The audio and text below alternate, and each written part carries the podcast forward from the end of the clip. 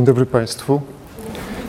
Dzisiaj chciałem przedstawić e, w ramach festiwalu nauki temat, co się dzieje, gdy grawitacja przestaje działać.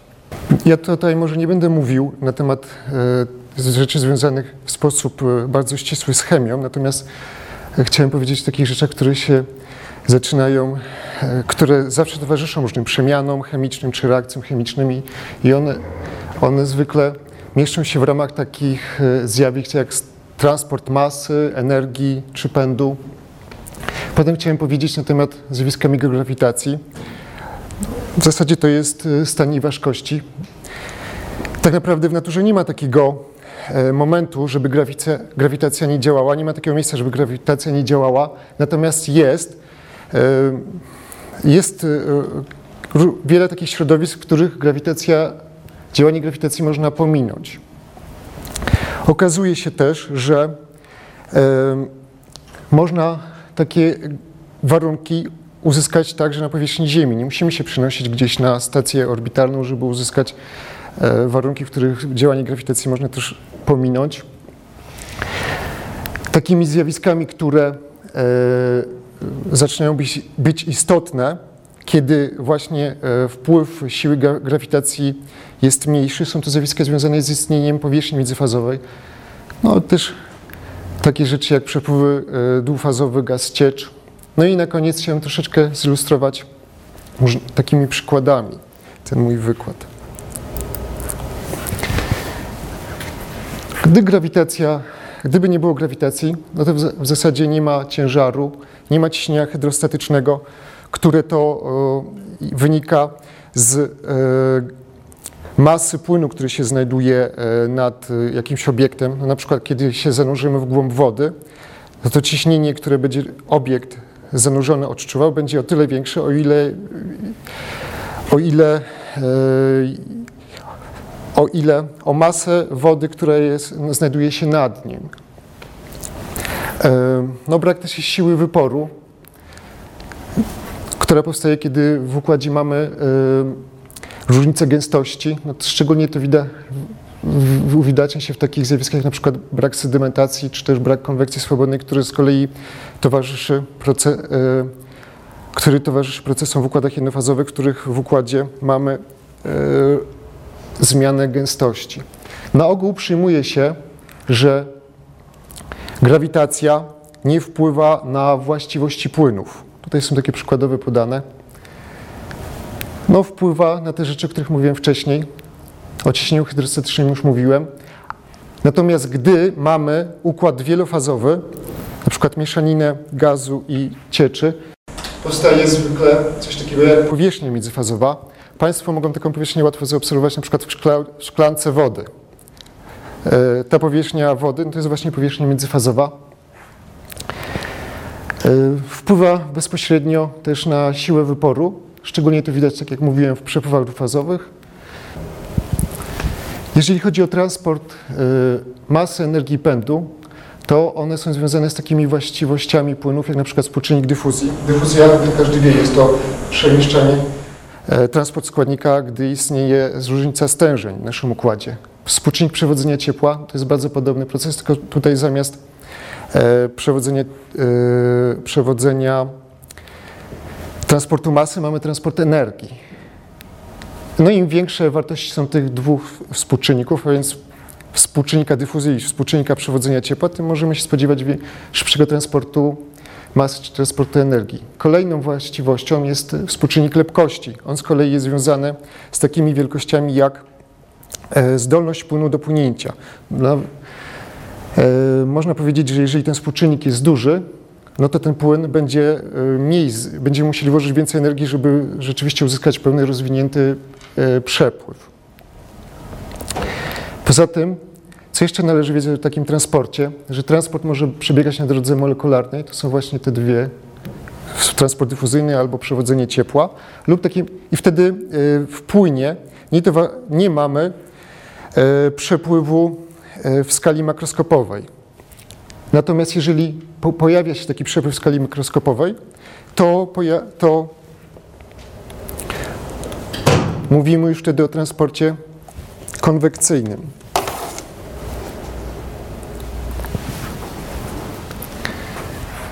I tutaj w zasadzie można rozróżnić takie dwa sposoby transportu.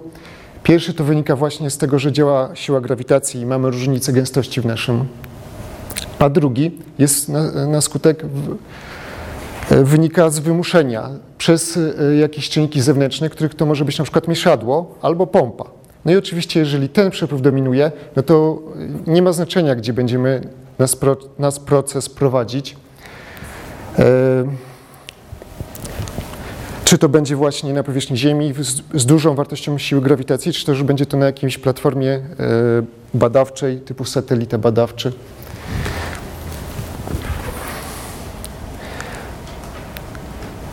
Tu są jakieś przykłady właśnie wykorzystania siły grawitacji do, e, w naszym życiu codziennym.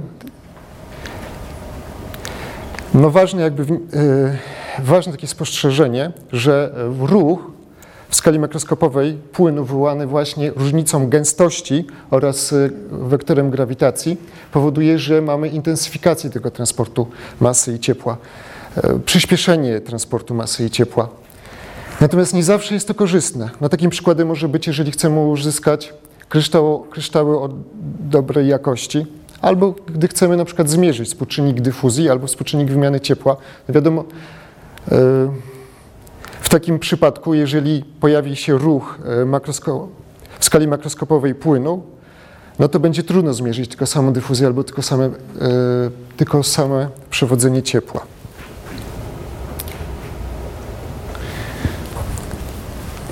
No i znowu, jeżeli okaże się ten transport na drodze e, dyfuzyjny, czy też to jest związane z wymianą masy, czy też to jest związane z wymianą ciepła, przeważa, więc ta liczba, to, e, to jest liczba Pekleta, tu widzę, że mi zniknęła ta e, liczba niestety.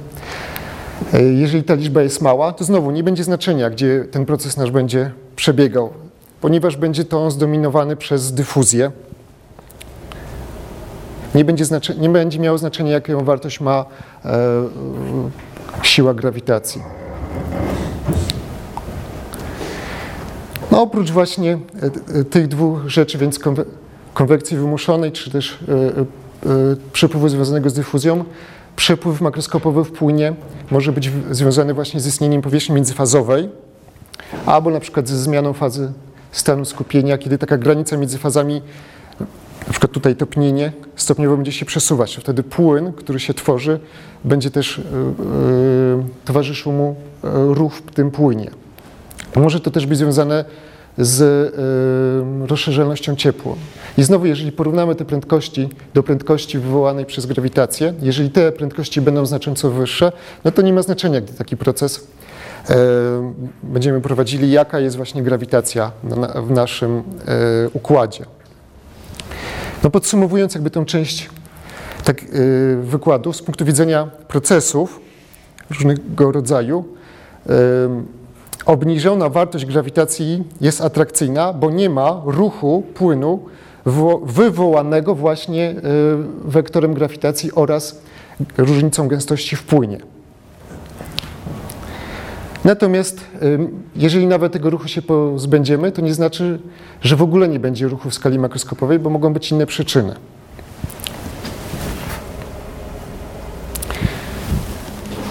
No, no i tak jak mówiłem na początku, nie ma takiego miejsca, gdzie by nie działała grawitacja, ale są miejsca, w których odczuwalna siła grawitacji jest bardzo mała. No i to się określa na przykład takim mianem mikrograwitacji, mikrograwitacji albo stanem nieważkości.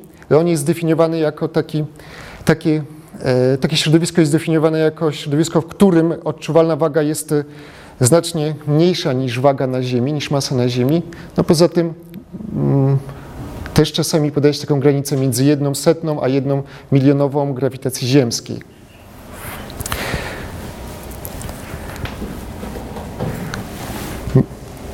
Typowymi sposobami uzyskania takich warunków, tu mają Państwo przedstawione, no to pierwsze, no nie udało mi się znaleźć jakiegoś sensownego tłumaczenia, e, jakiegoś sensownego tłumaczenia e, tego drop tower, to jest po prostu wieża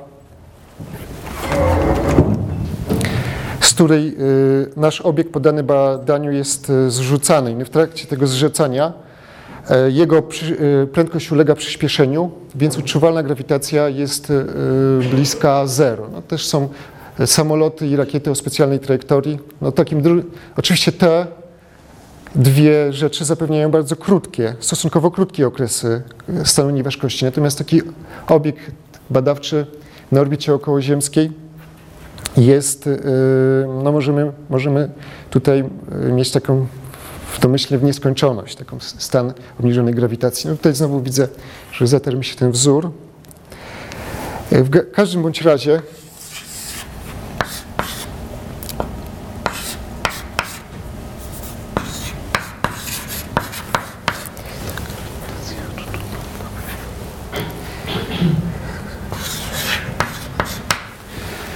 W każdym bądź razie, jak Państwo tu widzą, wszystkie te rzeczy, łącznie z satelitami, znajdują się ciągle w atmos- blisko Ziemi. W związku z tym ta grawitacja lokalna jest stosunkowo duża. Więc e, to, co się odczuwa, to jest różnica między właśnie tą grawitacją lokalną, a przyspieszeniem, jaki ma nasz obiekt. No i to przyspieszenie wynika ze zmiany wartości prędkości, albo jak w tym przypadku, ze zmiany kierunku ruchu naszego e, satelity. No i to w przybliżeniu można napisać, że to jest z rzędu 10 do minus 6. Ponieważ w takim środowisku odczuwalna grawitacja jest bardzo mała, rzędu 10 do minus 6, czy tam 10 do minus e, drugiej przynajmniej grawitacji ziemskiej, w związku z tym to, to, co odczuwamy, bardzo będzie zależało od tego, od zmian, jakie zachodzą w otoczeniu naszego obiektu. Zwykle dzieli się to na takie dwie części. Pierwsza część jest to stała, przyjmuje się, że ma ona stałą wartość, taka szczątkowa grawitacja o stałej wartości, plus druga część, która e, charakteryzuje się tym, że zmienia się w czasie. No i źródło tej pierwszej e, grawitacji wynika z tego, że działają opory powietrza, bo nawet ta satelita, czy nawet stacja kosmiczna porusza się stosunkowo blisko Ziemi gdzie jeszcze jest e, atmosfera. Też mo może to być wynikiem działania promieniowania słonecznego, które ma swoje ciśnienie. No też jeżeli mamy taką satelitę i ono się porusza po jakiejś orbicie, to zwykle e, ta orbita e, określona jest poprzez środek masy takiego satelity. Jeżeli teraz będziemy się oddalali od tego punktu środka masy, to okaże się, że będziemy poruszali się po innej orbicie, w związku z tym troszeczkę inna będzie siła e, odśrodkowa związana z tą orbitą, no to też jest źródło, źr- może być źródło tej grawitacji szczątkowej. No i drugą przyczyną, jeszcze kolejną przyczyną może być, jeżeli będzie się satelita obracał względem osi przechodzącej przez środek masy, no to oczywiście zacznie działać siła y, odśrodkowa, która będzie kolejnym przyczyną tej wielkości. Z kolei to przybliża się zwykle przy pomocy takiego wzoru. Y, Funkcja si- sinus oznacza, że ona po prostu zmienia się w, posta- w sposób okresowy z częstotliwością omega. No i tutaj, tutaj y, źródłem właśnie tego typu y, przyspieszenia jest, właśnie, jest praca urządzeń na pokładzie. No one pracują w sposób rytmiczny. Można sobie wyobrazić takie sinusy, sinusoidę, taką funkcję sinus pracy takiego urządzenia. No może ona być związana z aktywnością załogi. Ponieważ y, odczuwalne przyspieszenie jest y, małe, przyspieszenie grawitacyjne jest małe, to także zdarzenia o charakterze impulsu będą miały swój wkład y, na, y, do, na warto, do, do odczuwalnej grawitacji. No i tutaj może być chociażby odpalanie silników celem korekcji orbity albo zderzenie z jakimś obiektem, chociażby z jakimś śmieciem, który tam krąży po, po orbicie. Ciekawe z punktu widzenia prowadzenia procesów jest określenie, w jakim stopniu właśnie ta grawitacja szczątkowa, która jest odczuwalna na pokładzie naszego e, obiektu, będzie wpływała na ruch płynu. No i to jest, przez- tutaj jest to akurat zilustrowane przy pomocy takiego doświadczenia. Mamy pudełko, gdzie jedna ścianka ma jedną temperaturę i druga ma inną temperaturę. W środku tego pudełka tutaj e, znajduje się jakaś ciecz o określonych własnościach. No i jak się okazuje, tylko w takim przypadku, kiedy ten wektor siły grawitacji pokrywa się z kierunkiem zmian temperatury w takim obiekcie, możemy się spodziewać, że grawitacja nam nie wpłynie, nie powstanie ruch w skali makroskopowej. Jeżeli mamy z kolei ten wektor jest w innym kierunku, czy jest skrajny przypadek, gdzie jest prostopadły z kolei do kierunku zmian temperatury, no to zawsze będziemy ruch. No ten ruch to jest zaznaczony tak symbolicznie przy pomocy tych kółek. Zawsze powstanie ruch masy tutaj, ruch e, płynu. Z kolei w tym przypadku można rozróżnić dwie rzeczy. Pierwsza, pierwszy przypadek to jest taki, że tutaj jest temperatura wyższa, a tu jest niższa. Jeżeli mamy taki przypadek, to nawet na powierzchni Ziemi nie będzie tutaj ruchu, no bo tu zwykle z temperaturą roś, e, spada gęstość, w związku z tym jeżeli tu jest większa temperatura, to tu będzie większa gęstość, a tu będzie, przepraszam, tu będzie mniejsza gęstość, tu będzie większa gęstość, w związku z tym nie będzie e, ruchu wywołanego siłą wyporu. Trochę ciekawszy przypadek jest, jeżeli będziemy mieli tutaj temperaturę mniejszą, a tu temperatura będzie większa. No oczywiście wtedy, czy powstanie ruch, będzie zależało od wartości naszego przyspieszenia, a w ogólności od wartości takiego parametru, takiej siły, takiego liczby bezwymiarowej. No w tej liczbie tu L oznacza jakby rozmiar naszego obiektu, wymiar charakterystyczny dla naszego obiektu. To jest współczynnik ro, rozszerzalności, a więc beta razy delta t. No to mówi nam o różnicy gęstości w naszym układzie. Mi, ni to jest współczynnik lepkości, o którym mówiłem e, na początku wykładu. No Im większa jest jego wartość, tym taki płyn będzie trudniej wprawić w ruch. Natomiast tutaj A jest to parametr związany z e, ze współczynnikiem wymiany e, ciepła. No, on, żeby e, powstał tutaj ruch, no to ta, ta wartość tego iluczynu musi być większa od jakiejś krytycznej wartości. No tutaj 2500 akurat taką znalazłem wartość. Hmm. No oczywiście, jeżeli G jest małe, no to możemy się najprędzej spodziewać, że nie będzie ruchu. Natomiast jeżeli nawet to będzie takie same jak na powierzchni Ziemi,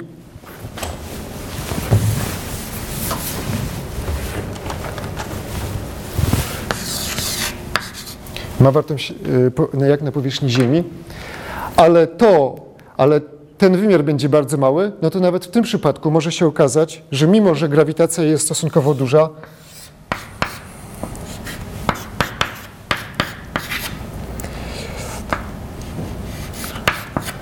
to brak będzie tutaj e, ruchu. Natomiast jeżeli G, parametr G będzie e, mały, będzie miał wartość bardzo małą, to ten obiekt, obiekt, w którym brak jest ruchu w takim przypadku, może być znacznie, znacznie większy. Łatwo sobie wyobrazić, jeżeli znamy ten, jeżeli sobie oszacujemy dla danej różnicy temperatur i, i własności, i właściwości cieczy, która tutaj, płynu, który tutaj się znajduje, to yy, tą odległość, to w przypadku, gdy grawitacja jest 10, 10 do minus 6 razy mniejsza, no to ta odległość będzie milion razy większa. Może być i ciągle nie będzie, on, nie będzie ruchu płynu. Podobny przypadek jest, kiedy mamy taką grawitację zmienną e, z, w czasie z częstotliwością V. Znowu, takim przypadku możemy spodziewać się, że nie będzie ruchu. Natomiast jeżeli ten wektor zmian e, częstości E, e, przyspieszenia grawitacyjnego będzie inny niż w, takim kierunku, no to zawsze będziemy mieli przepływ płynu, więc warunki niekorzystne na przykład do prowadzenia różnych procesów. Poza tym okazuje się, że jeżeli ta częstotliwość będzie stosunkowo mała, no to e, obiekt będzie się zachowywał podobnie jak do tego przypadku, kiedy mamy stałą wartość grawitacji, a więc to, czy czy ruch pojawi się, czy nie, będzie zależało głównie od wartości tego, y, tej grawitacji. Ta linia oznacza właśnie taki rozdział między stabilnym obszarem bez przepływu i obszarem z przepływem. Jeżeli ta częstotliwość jest większa od pewnej krytycznej wielkości, to okazuje się, że e, wartość taka e, graniczna, która może być tolerowana przez nas układ żeby nie powstał przepływ płynu, będzie wzrastać. Dlatego, bo układ potrzebuje trochę czasu, żeby się, e, żeby odpowiedzieć na e, działanie takiego bodźca zewnętrznego, którym jest właśnie nasz wektor przyspieszenia grawitacyjnego. No, podobnie jest w, podobnie jest z takim, impulso, z takim zdarzeniem o znaczeniu impulsowym. Tu akurat jest przypadek pokazany, kiedy mamy wektor prostopadły, kiedy wektor grawitacji jest prostopadły do E, kierunku działania e, zmian temperatury w naszym e, układzie. Jeżeli byśmy mieli równoległy, no to wtedy czy powstanie ruch, czy nie, będzie zależało od tego, jak silny jest ten impuls oraz od czasu jego działania. Okazuje się, że nawet na powierzchni Ziemi można spotkać takie warunki, kiedy można pominąć siłę grawitacji. Wynika to z tego, że pojawienie się przepływu wywołanego różnicą gęstości oraz właśnie tą siłą zależy nie tyle od y, wartości tej siły, ale od stosunku do innych sił. No i to zwykle się wyraża przy pomocy takich bezwymiarowych kryteriów. No na przykład te kryterium jest związane e, z y, istnieniem powierzchni międzyfazowej i to sigma jest współczynnikiem, jest napięciem powierzchniowym. O tym będę jeszcze zaraz mówił. Natomiast tutaj te liczby wyrażają stosunek właśnie e, siły wyporu e, do siły związanych z istnieniem lepkości. Troszeczkę inaczej te lepkości są zdefiniowane, ale ciągle chodzi o to samo zjawisko. Współczynniki lepkości. No i oczywiście łatwo zauważyć, ponieważ tu jest wartość przyspieszenia grawitacyjnego, to łatwo zauważyć, że im większe są te liczby, tym większy wpływ na nasz ruch będzie miała siła grawitacji. W związku z tym yy, powinniśmy dążyć do tego, żeby te liczby były małe. No oczywiście, jeżeli zmienimy wartość przyspieszenia związanego z grawitacją, no to siłą rzeczy one nam zmaleją, ale można to osiągnąć też w inny sposób. Zmniejszając wymiar e, naszego obiektu, to, tak sam, to to samo jak tutaj mówiłem. Jeżeli on, okład będzie bardzo mały, to wpływ sił, siły związanej z grawitacją będzie mniejszy. Możemy też zmniejszyć różnicę gęstości w naszym, w naszym układzie. Albo możemy zwiększyć lepkość. Zwiększymy lepkość, więcej energii musi, musimy doprowadzić do, do płynu, żeby on był wprawiony w ruch. W związku z tym e, trochę nam, e, w związku z tym możemy ograniczyć właśnie ruch wywołany e, istnieniem siły grawitacji oraz różnicą gęstości. No i taki, taki sposób jest niedoskonały, natomiast był wykorzystywany chociażby przez tego pana, który badał zjawiska zachodzące na powierzchni y, międzyfazowej między dwoma kroplami, między kroplą a fazą ciągłą, między dwiema cieczami oczywiście. Y, dobrał, jakbym, dobrał on w ten sposób ciecze, że różnica gęstości między tymi cieczami była zero. W związku z tym, gdy zanurzył krople jednej cieczy w drugiej tej cieczy, mógł obserwować już spokojnie, jak się ona zachowuje, ale już pod wpływem właśnie zjawisk związanych, zachodzących na powierzchni międzyfazowej. No i właśnie te zjawiska są bardzo ważną grupą zjawisk, które zaczynają być istotne, gdy nie mamy grawitacji albo gdy ta grawitacja jest bardzo mała. No, takim podstawowym parametrem jest y, napięcie powierzchniowe. Jest ono miarą energii, którą potrzebujemy do zwiększenia e, tej powierzchni od jednostki, o jednostkę. No na przykład, kiedy chcemy, gdy mamy e, duże krople i chcemy zrobić z nich mniejsze krople, to musimy e, włożyć jakąś energię w postaci na przykład jakiegoś mieszania, żeby uległy one rozbiciu na drobne. No tutaj taką miarą jest na przykład ta siła, jest to siła, która potrzebna, jest to siła, która jest potrzebna do utrzymania właśnie takiej błąki na ramce, przy czym ta, ten pręcik jest ruchomy. Kolejną właściwościami, właściwościami które jest istotne, jest kol zwilżania. No on tutaj powstaje już nie, On jest istotny już może nie w układzie dwufazowym, a w układzie trójfazowym. Mamy tutaj gaz, mamy ciecz i mamy cie, ciecz, to niebieskie, to fioletowe jest ciałem stałym. Jeżeli teraz włożymy, położymy kropelkę cieczy na takiej powierzchni, no jeżeli ona jest bardzo dobrze zwilżana, no to możemy się spodziewać, że się rozpłynie. Trochę gorzej zwilżalna, no i tutaj słabo zwilża naszą powierzchnię. To zjawisko ma też znaczenie, gdy będziemy obserwowali zachowanie e, takiej cieczy w kapilarze. No oczywiście na granicy fazowej, na, na granicy między fazą ciekłą i fazą gazową powstaje powierzchnia międzyfazowa i okazuje się, że nie jest to, nie jest to linia prosta, a ona ma kształt taki zakrzywiony, jeżeli ten kąt jest mały, lub jest ona wypukła, jeżeli kąt jest duży. I to ma też swoje e, znaczenie. To ma, to też swoje dodatkowe znaczenie. Jeżeli taką kapilarę na przykład zanurzymy do zbiornika, to, to ze względu na istnienie e, tej zakrzywionej powierzchni międzyfazowej powstaje różnica ciśnień między tymi fazami, w związku z tym ciecz zostanie wciągnięta do takiej kapilary. To, ma, to takie zachowanie pojawi się, kiedy ten kąt jest mniejszy o 90 stopni. Odwrotne zachowanie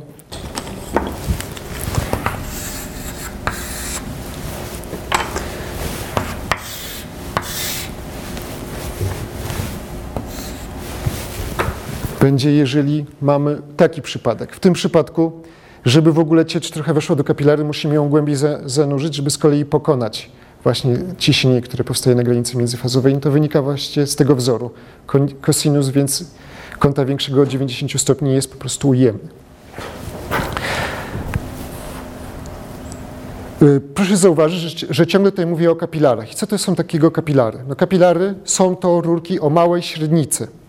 Dlaczego, to, dlaczego y, w tym kontekście mówimy o rurkach o małej średnicy? A to wynika o jakby z tego kawałka cieczy, który się unosi powyżej środka, powyżej tego punktu. Jeżeli byśmy mieli rurę o większej średnicy, to oczywiście masa tego byłaby znacznie większa, większa. No i siła grawitacji y, siła grawitacji by przeciwdziałała właśnie takiemu kształtu powierzchni i uzyska, jak w tym przypadku, uzyskalibyśmy płaską powierzchnię. Co najwyżej tutaj, w tych punktach byłoby lekkie takie działanie e, na e, zjawisk powierzchniowych. No i kiedy można się spodziewać właśnie e, wpływu zjawisk zachodzących na powierzchni międzyfazowej na nasz proces? No to jest zdefiniowane przy pomocy liczby Bonda. Jak mówiłem już wcześniej, im większą ona ma wartość, tym więcej, większy wpływ na nasze zachowanie takiej cieczy, takiego płynu będzie miała e, grawitacja. Przykładowo, kubek kawy na Ziemi to liczba Bonda jest rzędu 100. Na stacji kosmicznej liczba Bonda jest, jest jednej setnej. W związku z tym w tym przypadku więcej będzie miało wpływ na zachowanie cieczy zjawiska, które się dzieją na powierzchni, związane z napięciem powierzchniowym oraz kątem zwilżania. Natomiast w tym przypadku oczywiście siła grawitacji. Jeżeli byśmy chcieli na powierzchni Ziemi uzyskać właśnie taką wartość, no to takiego rzędu, takiego rzędu e, średnica naszego kubka powinna być. Jeżeli teraz przyjmie się, że dla liczby Bonda równego 1 e, można przyjąć, że e, efekt związany z istnieniem grawitacji oraz efekt związany z istnieniem napięcia powierzchniowego są porównywalne. Możemy obliczyć taki wymiar charakterystyczny. Znaczy, no to jest dokładnie z tej liczby, podstawiając po prostu tu wartość 1. No i okazuje się, że dla wody w, w temperaturze pokojowej no taki wymiar charakterystyczny jest 2 mm, natomiast dla wody przy takim, to jest e, na Ziemi oczywiście, przy takiej grawitacji z kolei będzie to 2 metry. Dlatego w warunkach ziemskich mówimy, e, mówimy wręcz o zjawiskach kapilarnych. Natomiast podobne zjawiska możemy się spodziewać w znacznie większych skali przy takiej grawitacji.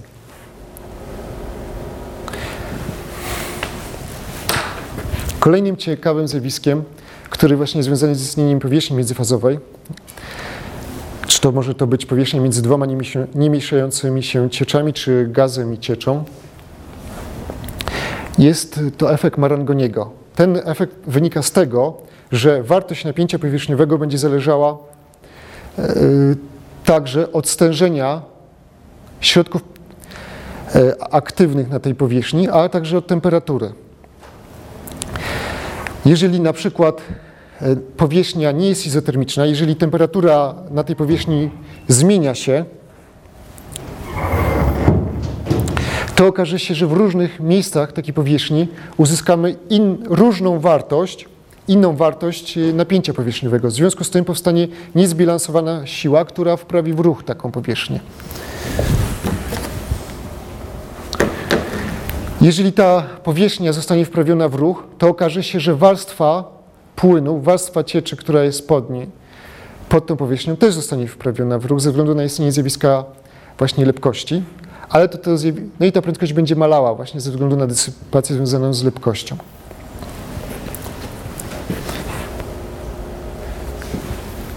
Takim ciekawym zjawiskiem, które można zaobserwować są e, komórki Bernarda. Jeżeli właśnie na takiej powierzchni będzie różnica temperatur, to ona przyjmie taką, trochę zmieni swój kształt, a w środku, a w, środku warstwy cieczy pojawi się taki przepływ o, o charakterze wirowym.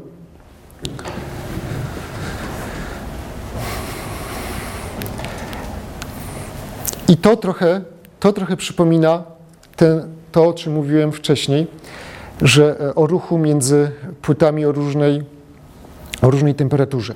No tutaj, pamiętają Państwo, w tamtym pudełku mieliśmy tutaj ciało stałe i tu ciało, ściankę stałą, i tu ściankę stałą. Jeżeli teraz byśmy, jeżeli ten wymiar był bardzo mały, to nawet w warunkach ziemskich y, można było się spodziewać, że nie będzie ruchu wywołanego różnicą gęstości. Natomiast jeżeli byśmy teraz usunęli y, tą ściankę stałą, a powstanie zastąpili ją powierzchnią międzyfazową między gazem a fazą ciekłą, to okaże się, że e, nie będzie co prawda, co prawda ruchu wirowego wywołanego siłą grawitacji, ale powstanie ruch właśnie wywołany zjawiskami e, e, powierzchniowymi i z tym związanymi z efektem Marangoniego.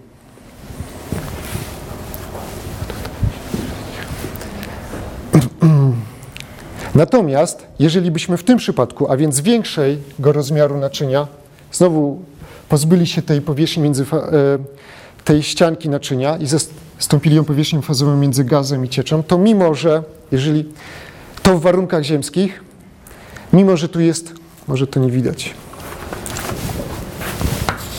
Mimo, że tutaj już jest powierzchnia międzyfazowa, a więc zjawiska powierzchniowe będą za, zachodzić, to jednak jeżeli tu powstanie ruch, to on będzie raczej związany z istnieniem różnicy gęstości niż e, z właśnie zjawiskami na powierzchni międzyfazowej, a to wynika z tego, że, on, że ten ruch jest, e, że zjawiska są zdominowane poprzez e, właśnie grawitację. Gdy mamy natomiast małą wartość grawitacji, no to nawet przy takim dużym naczyniu ruch wywołany będzie istnieniem e, siły e, na powierzchni międzyfazowej.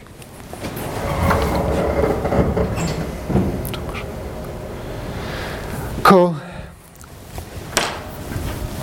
bardzo ważnym właśnie z punktu widzenia e, różnych procesów, chociażby nawet konstrukcji jakiegoś statku kosmicznego, jest przepływ dwufazowy. To wynika e, z tego, że spotyka się go na przykład w różnych procesach związanych z wymianą ciepła, a także na przykład procesach związanych z podtrzymywaniem życia. Dlatego, żeby dobrze kontrolować taki proces, to musimy wiedzieć, jakie są struktury takiego przepływu. Tu pokazane y, są charakterystyczne struktury przepływu y, obserwowane w warunkach obniżonej grawitacji. No jeżeli mamy y, określone własności gazu i określone własności cieczy, no to one będą zależały od stosunku, wzajemnego stosunku przepływów takich, y, tych płynów. Ten, ta na przykład struktura związana pojawia się wtedy, kiedy większą e, prędkość ma, większą prędkość ma e, większy przepływ jest fazy ciekłej, a mniejszy przepływ fazy gazowej. Natomiast tu z kolei jest na odwrót. Tu dominuje przepływ gazowy, a mniejszy przepływ jest e, fazy ciekłej. To są takie struktury po, pośrednie. No jeżeli teraz porównamy to ze strukturami przepływu dla poziomej rury w e, warunkach grawitacji ziemskiej, to widać wyraźnie, że tu jest znacznie większy wpływ siły gra, grawitacji. Mamy separację grawitacyjną. No tutaj ona jest co prawda pionowo narysowana, ale gdy grawitacja jest bardzo mała, no to w zasadzie nie ma znaczenia. Może, możemy tak sobie założyć, że nie ma znaczenia, jaki jest kierunek działania. Tu widać wyraźną separację faz. Tutaj być może różnice są mniejsze, natomiast y, co będzie się pojawiało? Pojawi się tutaj szybszy przepływ pęcherzyków gazu w stosunku do przepływu cieczy. No i to jest o tyle istotne, że ma to swój wpływ na przykład na wymianę ciepła w takim układzie. Takim e, typowym obiektem badań jest taki mostek cieczowy, który powstaje, gdy ciecz jest rozciągnięta między dwoma e, e, ciałami stałymi. No można sobie to nawet na, go uzyskać na przykład między palcami, jeżeli weźmiemy troszeczkę cieczy i rozszerzymy palce. Oczywiście zaraz, yy, zaraz on pęknie, po pierwsze dlatego, że jest mało tej cieczy, no, ale jakbyśmy nawet dostarczyli większą ilość cieczy, no to on by rozpadł się pod wpływem działania siły grawitacji i on jest taki, on jest związany yy, na przykład z badaniami związanymi z krystalizacją. To jest taki proces, przedstawiony przykład uzyskiwania kryształu półprzewodnika o takim składzie. Pręt z tego materiału ustawiony jest między dwoma grzałkami. Grzałki te przesuwają się wzdłuż tego prędu i ogrzewają go. Ogrzewając, pręt się topi, no i powstaje tutaj coś na kształt mostka cieczowego. No i Przykładowo, w przypadku hodowli w kosmosie udało się uzyskać 20 mm, a na Ziemi co najwyżej 6 mm, więc widać wyraźną poprawę. Natomiast co tu jeszcze może zajść? No jeżeli mamy taki mostek sieciowy, e, cieczowy, pod wpływem działania siły grawitacji, czy tej ziemskiej, czy nawet tej szczątkowej, która może być e, obserwowana na jakiejś platformie badawczej, badawczej pojawi się ruch związany z konwekcją swobodną, a jeżeli nawet by nam się tego unikło, no to drugim niebezpieczeństwem jest e, e, konwekcja Marangoniego. I obie te rzeczy działają niekorzystnie, dlatego bo e, te ruchy, te przepływy cieczy związane z tymi zjawiskami po, pogarszają jakość naszego kryształu.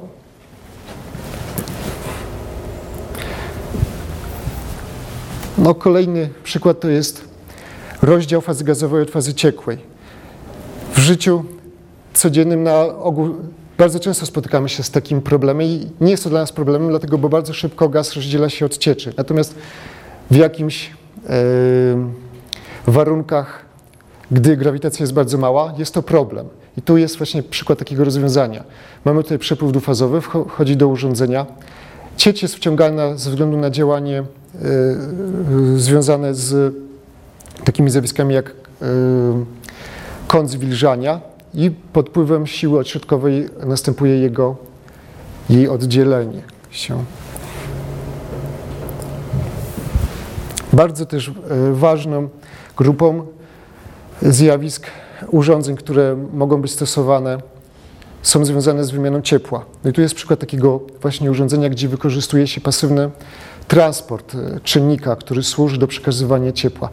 I mam, więc mamy tu jakiś obiekt, który ma dużą temperaturę i chcemy go odebrać od niego ciepło, to do tego obiegu, od tego obiegu odbiera ciepło część, e, która yy,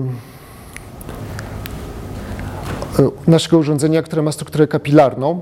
Do tego jest doprowadzane ciepło, pod wpływem doprowadzana ciecz, pod wpływem ciepła od tego urządzenia nasza ciecz ulega parowaniu wytwarza się powierzchnia międzyfazowa, no i pod wpływem właśnie zjawisk, y, y, o których mówiłem wcześniej, wytwarza się różnica ciśnienia, które zaczyna nam, powoduje nam przepływ naszego płynu w tym kierunku. W drugim końcu z kolei ciepło jest oddawane i następuje skreplanie. Tutaj proszę zauważyć, powstaje przepływ dwufazowy. Zaletą tego typu e, urządzenia, oprócz tego, że mamy właśnie pasywny, w sposób pasywny wymuszony ten ruch przy braku grawitacji, jest to, że to tutaj i tutaj mamy e, pracę urządzenia izotermiczną, dlatego, bo w czasie przemiany fazowej, a więc przejścia w- fazy ciekłej w fazę gazową lub odwrotnie, gazowej w fazę ciekłą, mamy właśnie e, odbiór ciepła w warunkach izotermicznych. Można pytanie, Proszę. w jaki sposób jest zapewnione, że ta para będzie w prawo się poruszać, a nie? Albo w obie strony jednocześnie. To znaczy tu pojawia tu ta porowatka jest jakby takim zapewnieniem. To jest struktura kapilarna. I ciecz, która tu jest doprowadzona, ona paruje. Tak w uproszczeniu to ma Pan taką kapilarę.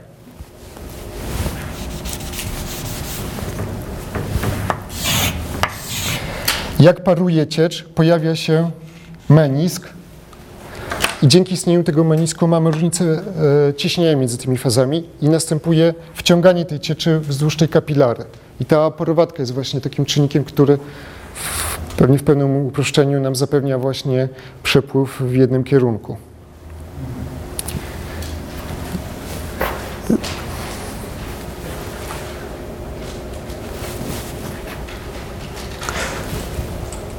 No tak podsumowując mój wykład, Brak e, grawitacji wpływa na zjawiska związane z siłą ciężkości, tak jak na, a także z istnieniem różnicy grawitacji. Przy zmniejszej wartości y, siły grawitacji zaczynają większą rolę odgrywać zjawiska związane z przewodzeniem i dyfuzją ciepła, także zjawiska związane z istnieniem powierzchni międzyfazowej. Natomiast czegoś takiego jak grawitacja przyspieszenie grawitacyjne równe zero nie ma. W rzeczywistości istnieje zawsze jakaś szczątkowa grawitacja, która w ogólnym przypadku może zmieniać swoją wartość w czasie i kierunek też działania tej y, siły może ulec zmianie. No to dziękuję Państwu za uwagę.